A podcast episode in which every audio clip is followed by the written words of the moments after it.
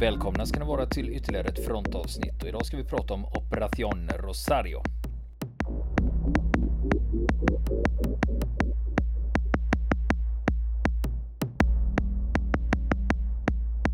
Och nu ska vi fortsätta prata om Operation Rosario.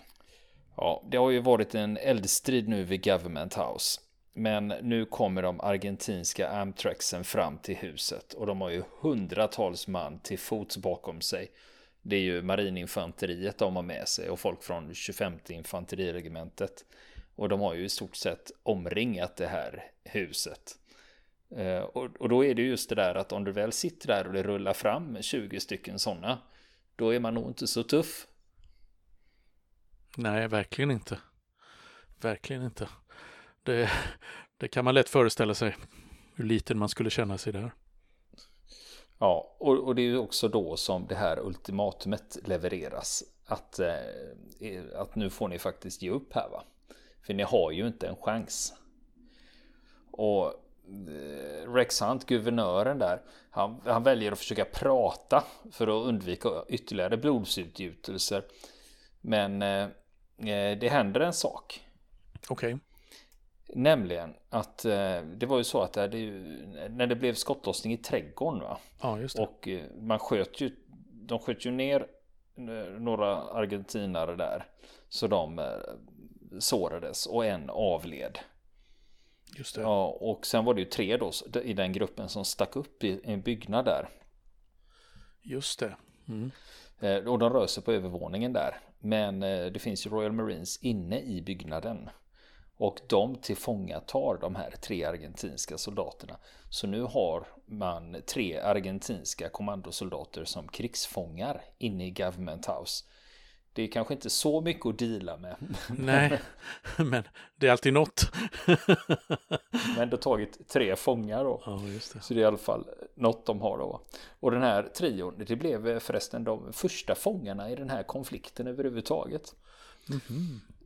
Ja, men situationen är ju som den är. Va? Och eh, för guvernören Rex Hunt så är det ju faktiskt bara att acceptera nederlaget och kapitulera. Och eh, det sker klockan 09.25 på förmiddagen 2 april. Och om man då räknar så Första eldöppnandet, det var borta vid barackerna Muddy Brooks. Det skedde ju klockan sex. Så man kan nästan säga att striderna pågick i tre och en halv timme i Stanley den här morgonen då. Ja. Och då hinner man ju ändå med en del. Så det kanske inte är sådär bara att man tror att argentinerna dök upp och bara hands up, ge upp och så la de ner vapnen och gick därifrån. Va? Utan det hade ju hända en del. Va? Ja, just det. Och det är ju också nu när de, när de då mm, Royal Marines då får marschera ut ur Governor, Governor House där. Det är ju då de här kända bilderna tas av argentinska pressfotografer när Royal Marines kommer ut med händerna i luften och de är fortfarande liksom har maskeringsfärg i ansiktet och man ser att de har både SLR och Sterling 9 mm k-pistar. Och sen finns det ju bilder också när de ligger tillfångatagna på marken. Mm, just det, de kommer man ihåg.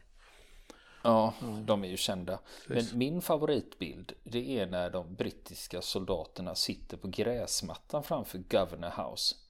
Och eh, eh, de sitter där och röker och snackar lite mm. och är vaktade då av argentinska soldater. Eh, men en av de brittiska soldaterna ser att det står en fotograf där och visar det internationella tecknet för att eh, jag tycker inte det här är så kul. Han visar nämligen långfingret till fotografen och det syns knappt för det sitter en grupp då på ungefär 60 pers där så det man får kika noga för att hitta, ja. upptäcka och, och jag är på att skratta ihjäl men jag upptäckte det för jag, jag detaljgranskade den bilden och kollade på lite vilken utrustning de hade kvar och vad de hade på sig och då ser jag det här långfingret då va. Det, det, ja. Ja, men det upptäckte inte argentinarna då? Ja, de, det var ingen som blev avrättad på platsen i alla fall. Då. Nej, just det. och några som var med och tog hand om de här brittiska krigsfångarna nu då, det var ju bland annat Bus och Tacticos. Mm. Eh, de argentinska attackdykarna då. Så det är en av dem man ser på bilderna också. När eh, Royal Marines kliver ut ur huset så ser man honom svartklädd och så en sån här Olles brorsa, en sån här mössa på sig. Och, så. Just det. och k-pist. Ja, men då kommer vi till det här att hur bemöts det här på hemmaplan då? Jo, de brittiska löpsedlarna de blåser ju på. Det var föröd, förödmjukande nederlag och skamlig kapitulation. Mm. Och, kanske, och kanske den värsta av alla som löd Royal Marines gav upp utan att knappt ha avlossat några skott. Det måste svidit ja. ja, att, ja. Så det var ju inte så. Eh, det här var ju ett nederlag. Nederlag. Det, det är ju ingen tvekan. Nej. Men eh, Mike Norman som var befälhavare där. Eh, han sa så här att okej, okay, vi kom på andra plats, men åtminstone vann vi på poäng i antal stupade och sårade. Och det är ju faktiskt sant, för att britterna hade ju inga stupade eller sårade. Nej, just det. Och eh, de här Royal Marines de skickas först eh, av Argentina till Montevideo i Uruguay. Mm. Och fick de bo på hotell där och de bodde där i tre dagar. Eh, och eh, under de dagarna de är där då får de instruktioner att de får inte prata med någon om vad det är som har hänt. Och anledningen till det, till det är det att man eh, tror, britterna tror sig kunna få till en fredlig diplomatisk lösning kring det här. Va? Om FN blandar sig eller någonting, att man kan förhandla sig till det här. Va? Så eh, den versionen som argentinska regeringen har gått ut med, att vi tog Falklandsöarna liksom, utan stupade britter och vi hade en egen stupad och tre sårade. Det passar även den brittiska regeringen va? i det här det. läget. Så det. det är inte läge att gå ut och berätta vad som har hänt här, va? utan det är den versionen man kör på. Och, och framförallt för Argentina, för det, det handlar ju lite om att inte, i diplomatin handlar det om att inte tappa ansiktet. va Precis, och precis. Eh, för Argentinas del så är det ju lämpligt det här att de hade ju inte ihjäl några britter. Nej. Det blir ju svårt att säga att vi har befriat några fast vi dödar hälften av dem. Men de är, andra halvan som överlevde, de är fria. Va? Utan det var liksom det som var eh, eh deras sätt att försöka berätta om den här. Då? Mm. Och sen är det inte så kul heller om man då skulle säga det att ja, vi åkte på en del däng av de här brittiska soldaterna som var 60 stycken. Fast vi kom, fast vi, fast vi var några tusen så Precis. åkte vi på lite stryken då va. Ja, nej. Uh, och enligt den här författaren Ricky Phillips som har skrivit en bok om det här. Och han, han, enligt honom, han hävdar ju då att uh, brittiska regeringen försökte få med sig FN och fördöma invasionen. Och då ser det inte bra ut om man då säger att man har haft ihjäl en massa argentinska soldater i Stanley. Så enligt honom då skulle det vara anledningen till den versionen, va? Ja, den officiella just versionen. Just det. Man kommer ju ihåg de här och, scenerna i Argentina nu, fira, i firandet av erövringen av Falklandsöarna där. Det var ju som de hade vunnit fotbolls-VM ungefär. Ja, det var ju en stor seger. Ja, precis. Eh, och det var ju det som eh, militärjuntan i Argentina också hoppades på. Att det liksom skulle samla landet då. Så man kunde glömma de här eh, förföljelserna, tortyren och avrättningarna och folk som bara försvann. Just det. Och det här, va? Så att man kunde samla landet. Ja, fotbolls... Eh, VM, VM-guld i fotboll eller krig. Jaha. Det är väl det som precis. en rejäl seger. Väcker då. känslorna lite, precis. Ja. Precis. Och eh, den här eh, gruppen på Royal Marines, de heter ju Naval Party 89. 01. De anlände ju hem till England sen då, efter tre dagar i Montevideo. Och de fick ju inga parader. Eh, kan man säga. Nej, eh, inga, och inga medaljer heller för den delen. Kan man säga. Utan det här skulle ju liksom glömmas bort bara. Liksom. Just det. Men det som är intressant om man tittar på vad som hände sen. Det är att majoren Mike Norman som ledde striderna där i Stanley. Han satte ihop en rapport, en after action report och det gjorde han alltså under tiden som han var i Government House, alltså innan kapitulationen. Ja. Eh, och den var hemligstämplad fram till 2012.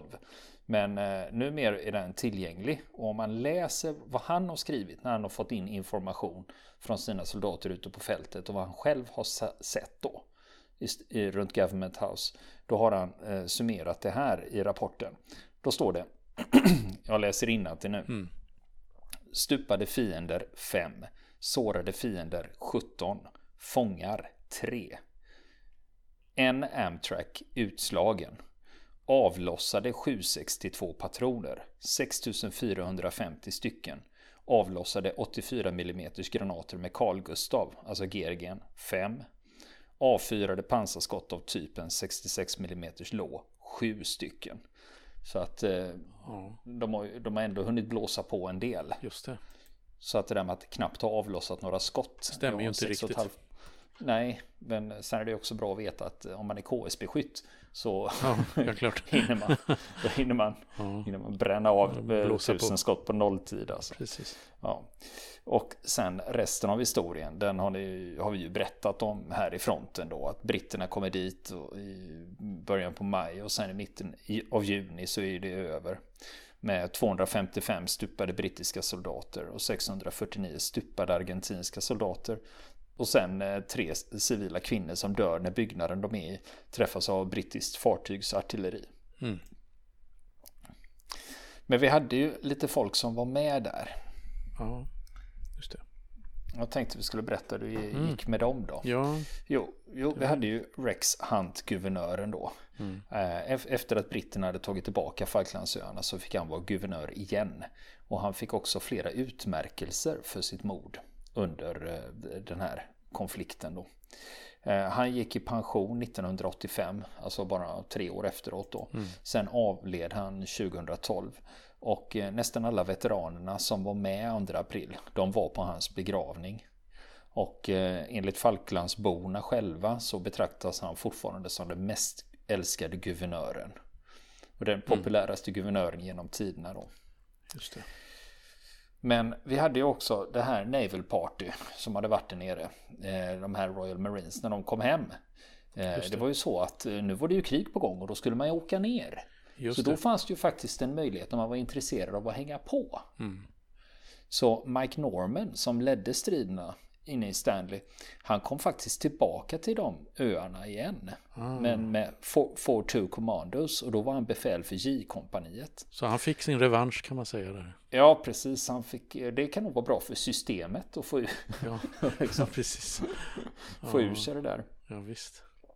Och hans kompani där eh, och han var även med på slaget om Mount Kent och Mount Harriet. Eh, de sker i slutet av Eh, striden där några dagar innan kapitulationen mm. bara. Och sen 2019 då ger han ut en bok om striderna den 2 april.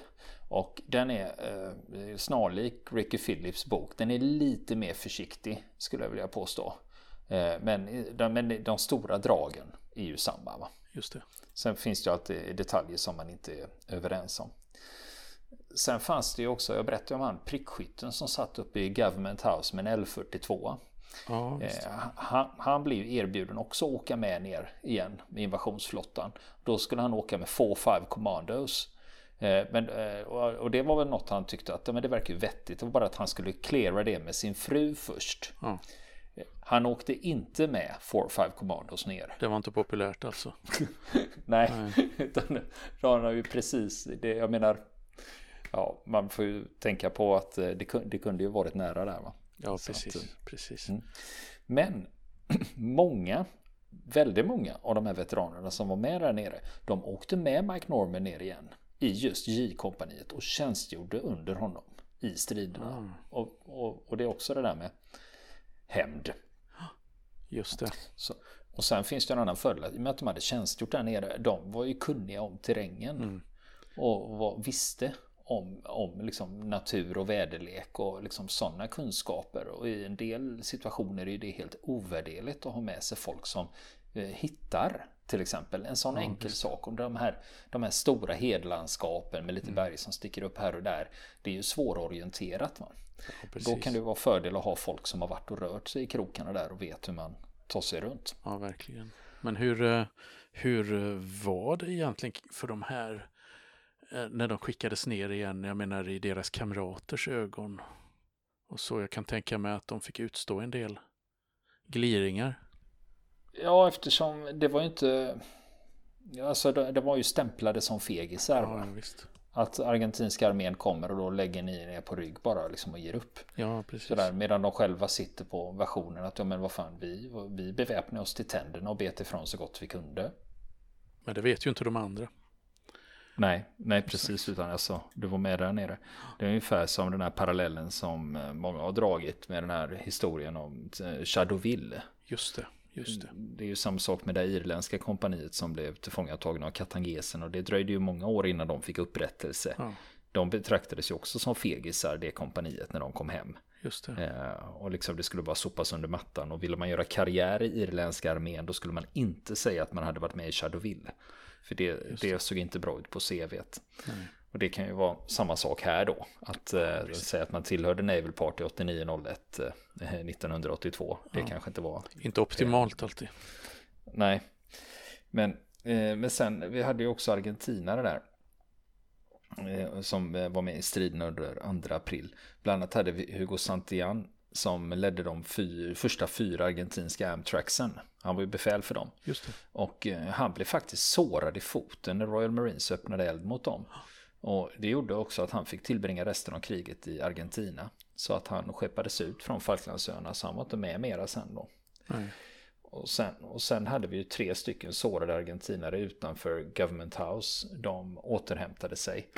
Och eh, Quiroga som var värst skadad, han genomgick tre operationer. Men han eh, hämtade sig.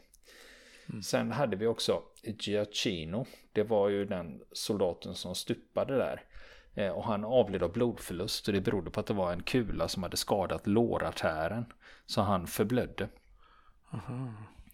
Och sen när hans kropp kom tillbaks till eh, Argentina då fick han full militär begravning med hedersbetygelser och tilldelas postumt då den högsta argentinska utmärkelsen för mord. Och det är ju den främsta militära utmärkelsen man kan få då. Och sen 1998 eh, så utses han till nationalhjälte. Jaha.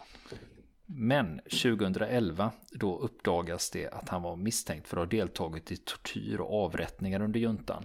Och det fläcker ju ner minnet ja, av nationalhjälten då. Precis. Om man är misstänkt för att ha haft med sådana saker att göra. Precis. Och sen har vi ju då med Falklandsöarna då. Det var ju så att eh, efter kriget då satsade Storbritannien på att stärka upp den militära närvaron. Eh, mm. Det var väl lite för att visa musklerna och inte, man ville inte riskera det här då igen kan tänka. Just det. Och hemvärnet finns kvar med ett kompani. Eh, det är alltså 120 man ungefär. Men 1985 då anläggs en flygbas av Royal Air Force fem mil väster om Port Stanley. Så nu är det 1300 man där. Ja. Och, och det, det, är lite skillnad mot, de, mot 40 som fanns ja, innan 1982. Ja, och, sen, och sen också Royal Navy har en högre närvaro där. Mm. Och det har ju också gjort att de, man behöver inte använda det där flygfältet norr om Stanley längre. För nu har man ju en stor jävla flygbas, RAF. Så det är ju det som är flygplatsen nu då. Det. Så det blåste ju upp infrastrukturen. Om du då tänker att det är 1300 man där. Jag menar i Stanley då bodde det 1200. Så ja, man är ju... fördubblat befolkningen där. ja, eller ja, på hela öarna var det ju 1600. Ja, så att, men, nästan ja. ja precis. Och sen har vi då att eh, 2017 eh, då kom ju Ricky Phillips bok då, The First Casualty. Och det har inte lett till att den offentliga versionen från brittiska regeringen har ändrats no någonting. Utan både brittiska och argentinska regeringen de vidhåller sina versioner av vad som hände mm. på Falklandsöarna den 2 april. Ja, just det. Och, och det, och det är ju en, eh, egentligen är det bara de som var där som vet exakt. För Ricky Phillips, författaren, han har i och för sig byggt det här mycket på intervjuer. Men han var ju inte där va. Nej. Men om det dog en sån helsikes massa människor då som då påstod i den här boken då. Det var så betydligt fler. Alltså någonstans måste man ju göra av kropparna. Och det hade ju varit ja. lite svårt att liksom. Ja, men det finns en teori där eh, som Ricky Phillips för fram i sin bok. Och det var att de fördes ut till en ö eh, utanför eh, Stanley. Och där brände man upp kropparna med napalm. För att dölja det här då. För, för, det var någon som, det var någon folk som hade sett att det rök mycket därifrån och då var det det som var idén då att man tog dit kropparna. Men sen eh, på bårhuset, där var det ju eh, minst, eh, det var en sjuksköterska som jobbade på bårhuset som intervjuades då inför den här boken. Och frågade då liksom, men hur såg det ut där? Att hon sa det att när jag kommer till sjukhuset, då har vi tre kroppar inne i bårhuset. Och min kollega säger att de precis flyttat ut tre andra kroppar ja, som redan är bortfraktade. Va? Mm. Så att eh, vem vet va? Ja, precis, precis. Och enligt dem så var det överlastat med sårade på sjukhuset också. Och då var det sårade argentinska soldater. Så att, eh, ja, och vårdpersonalen säger det liksom. Så om flera från vårdpersonalen säger det också så kan det ju ligga något i det. Va? Ja. Ja, ja visst, att, eh, naturligtvis.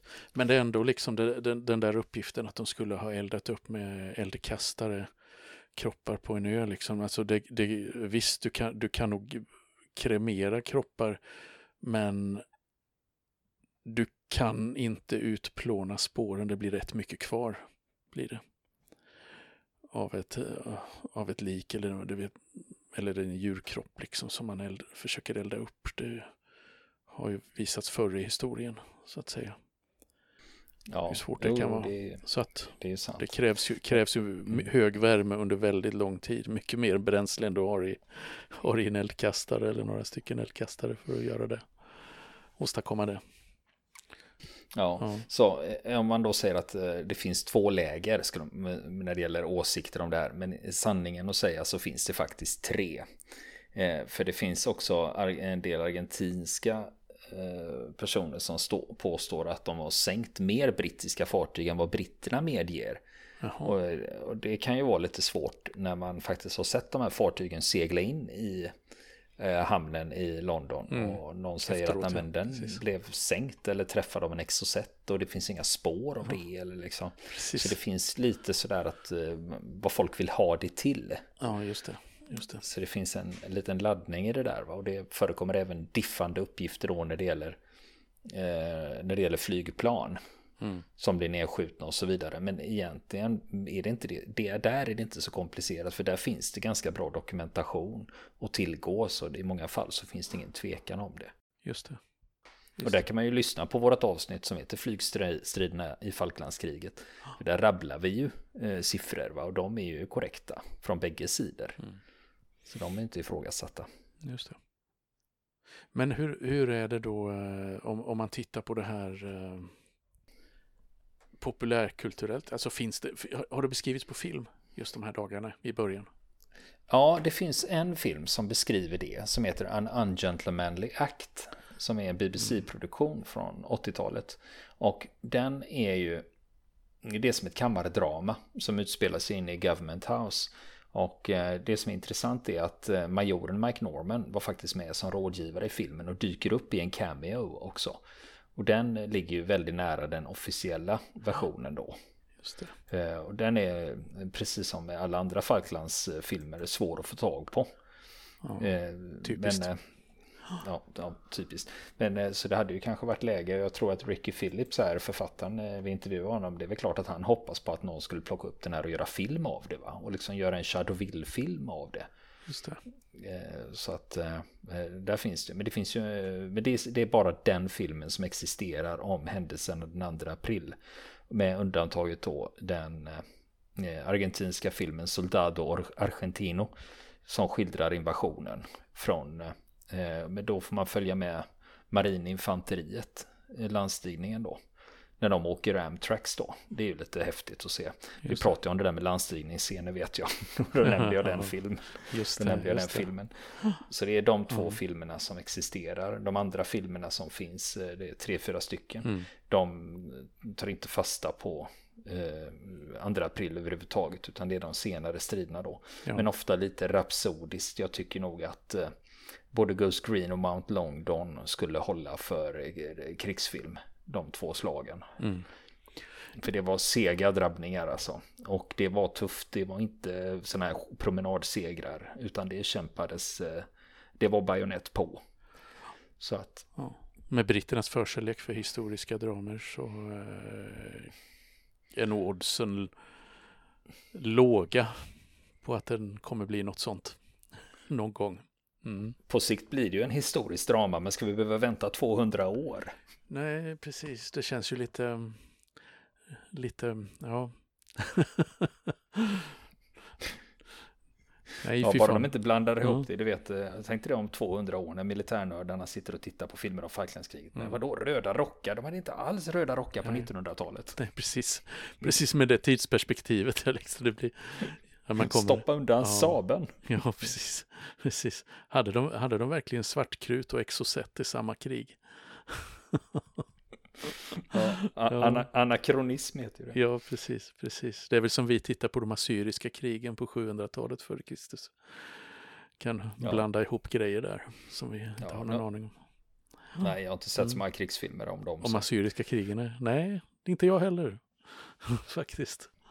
Kanske en genre som är up and coming. Ja, men Swords, Swords and Sandals är ju, är ju, där finns det ju en del. Men det brukar mest vara romare och, och, eh, och greker. Medan de där 300 mm. och Troja och...